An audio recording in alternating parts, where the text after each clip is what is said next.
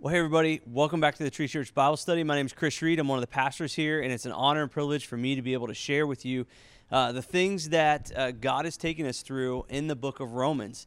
And we've been processing, processing through this for a few uh, weeks and months now, and we're, we're getting close to the end. We're about three or four chapters out, and uh, I, I hope that you've been enjoying it. And I want to let you know that the plan is to continue in the Bible studies after we have finished the book of Romans. Now, we won't always be in a book of the Bible on Sunday mornings where we're processing through it. Um, in the way that we have the book of Romans, we'll, we'll go to some more topic driven sermon series here coming up in the fall. Uh, though we, we love this format, we love this style. And so be looking for the different books of the Bibles that we're going to be processing through on Sundays. But we are going to continue the Bible studies. So, three days a week, we're still going to begin to process through uh, the different books of the Bible. The goal would eventually be to take us through um, maybe all the books of the Bible. Now, the reality of that and, and kind of how that plays out could be tricky. Uh, what I know is we're going to be looking at uh, one of the Gospels here coming up next, actually the Gospel of Mark. So after we wrap up Romans here later in August, we'll be we'll be looking at the Gospel of Mark and uh, possibly uh, closing out the year with Colossians. So that's kind of the plan and the hope going forward. But as of right now, we're still processing through Romans, and today we're going to be picking up in Romans chapter 12, and we're going to be looking at verses 4 and 5. Now, just to kind of recap here, is Paul is really hitting hard what the body of Christ looks like. So he's talking about um, he's he's talking about the church. Now, the the word in he in uh, Greek is actually ecclesia, and it's this idea of this this assembly or this congregation being called out of. So you can think of it as a group called out. So, um, and and the idea is is they uh, the church is called to be separate. The church is called to be different. The church is called to be holy. Why? Because they are set aside as priests. In uh, and, and priest is a I realize that has some connotation in the Catholic Church, but for the Old Testament ideology, the Old Testament imagery here is that the priest was set aside for service to God, and so the church are people who are to be set aside for the service of God. Now, when I was in college and when I was an undergrad, which was quite a long time ago, probably about, uh, I, I, think I did the math. I graduated in 2003, so it's been probably 18 years uh, um, since since I was in college. But when I was in my undergrad, uh, the the kind of the topic that was always around uh, the the the college that because I was in uh, theological training, I was in uh, seminary. It was seminary style classes, though it was an undergrad class. The the conversation was always around uh, lone wolf Christians, and and what I mean by this is is the lone wolf is the person who kind of feels like they can do it on their own. They're kind of out there on their own. Um, they, they don't need a, a, group to belong to or a pack to belong to. Uh, so that's why they get called the lone wolf. And in the Christian community, particularly in the American Christian community, it became really popular for a while to have this religious belief and have this belief in Jesus and yet feel a lack of need for the body of Christ. Uh, whether that be because uh, they were hurt by the church, which some churches have hurt people, and, and many people have had bad experiences with churches, or whether it be because they felt like they could handle their faith on their own and they just hadn't, or that maybe it's just simply that they hadn't found a church that they connected with and felt like that they belonged to. But the idea was is that we can exist as believers in Christ without the corporate body, without the church proper, without the people of God. And, and Paul would honestly really have no concept for, for that type of Christianity. So it's not that Paul isn't going to value individuals, it's that his emphasis is, is always and almost primarily on the body of Christ, the group of believers, the people of God, the ecclesia. And so this is going to be Paul's focus through many of his letters is how do individual believers interact and work and function as a people group, as a body of believers, as a group of people focused and working towards one goal. And so that's kind of Paul's heart. That's Paul's mindset as we get into these chapters. And so, even though we are individuals, and this is kind of what Paul's going to hit on today, even though we are individual believers, our, our really our, uh, I want to say, not our purpose, but our, our real true life is found not in doing faith on our own, but in connecting and belonging to and participating in and helping out in the body of Christ. So let's look at verse 4. For as in one body we have many members, and the members do not all have the same function. So, first and foremost, the thing that we should look at here is this idea of body. So, this is both metaphorical and it's kind of figurative. The church when Christ left was to operate as his agent in the world. And so the church really does, in some ways, function as the physical body and blood. And, when I say blood, what I mean is the flesh and bones of Jesus here on the earth. The Spirit interacts with us and fills us and moves in our midst as a people of God. And then we go out in faithful obedience and do the will of God. And so, so, in one way, we are the physical agents of God on this earth, meant to bring about and point to uh, the eventual coming of the kingdom of God, meant to point out and, and, and, and be a signpost to who Jesus truly was. Now, he goes on to say, now that, that picture is also, that picture of the body is also a metaphor. In that, he's going to talk about our bodies and how we have different parts of our bodies. And he's going to use the term members.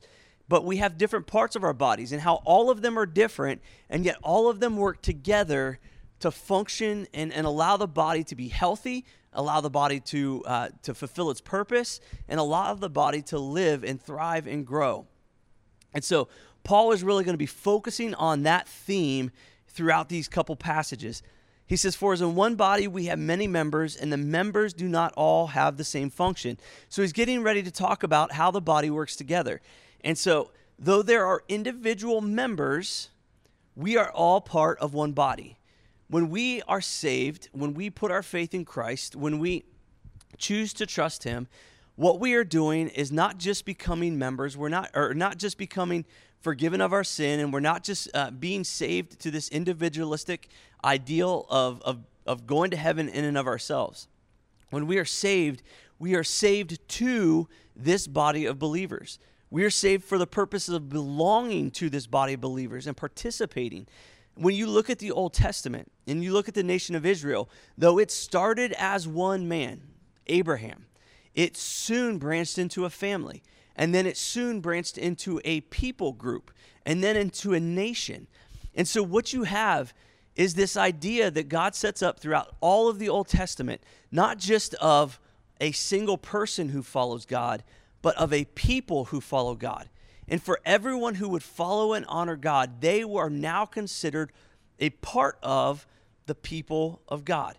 And this, this goes back and, and ties into that, that word ecclesia, that called out, because the Israelites were to be the called out ones. They were to be the ones who carried the special privilege and honor of bearing God's name and bearing God's witness to the world. They were called to be separate from the rest of the nations, not because the other nations, um, not because uh, they, they weren't supposed to be friends with the other nations or anything like that, but they were to represent God in a way different than the other nations worshiped, the way they lived, the way they practiced their lives and, and lived out their lives because they were to represent what life was like when they walked in relationship with God. And so when someone decided that they wanted to know God and walk with God, they always interacted with the Jewish people. Because why? Because they were the call out ones. They were the ones who walked in relationship with God. And so to become one with God was also to become one with his people. Paul says it's the same thing for the body of Christ. To become one with God is also to be united with his people. And so now you are united in the body. You're a part of it. And and you bring your individual personality, you bring your individual life, you bring your individual uh, likes, dislikes, skills, uh, purposes, weaknesses. You bring all of that with you into the body so that the body can function properly. and so that we can fulfill the mission and the calling that God has given to the church. We go on in verse 5, he says, So we, though many, are one body in Christ and individually members one of another. Now, when you first hear that, that Paul focuses on the, the, the corporate gathering or the corporate body more so than he focuses on individual believers, it, it can leave us to, to ask the question well, are individuals important? And, and Paul would say yes, the individual is important. Uh, God makes us each different. God makes us each as with our own personalities and our own skills and all the things that I mentioned earlier. God has given each of those things to us as a gift. And we bring each of those things to the body, again, for its health and for its fulfillment of the purpose that God has given to us. And so the individual is important.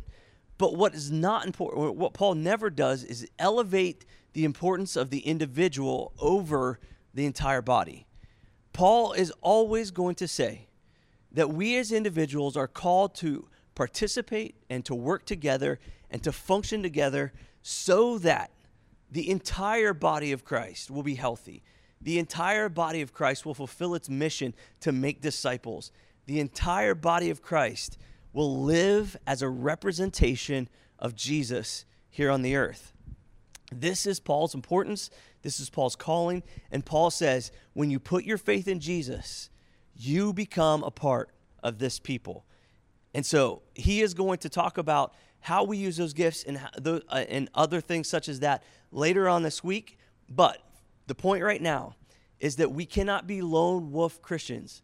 We are called to be part of a body uh, and a local body. Paul would say, be part of a local gathering of believers, and and that that we should fulfill our part in the body of Christ through that calling and through that place.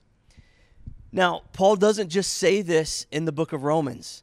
He says it this way in 1 Corinthians verse 12 or chapter 12 verse 12. He says for just as the body is one and has many members and all the members of the body though many are one body so it is with Christ. And again, he's just reiterating this concept.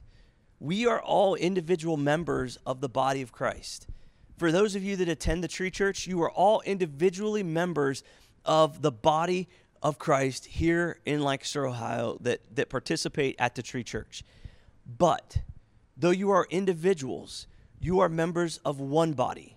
We operate as one unit and we and we move forward in representation of one person, and that person is Jesus Christ.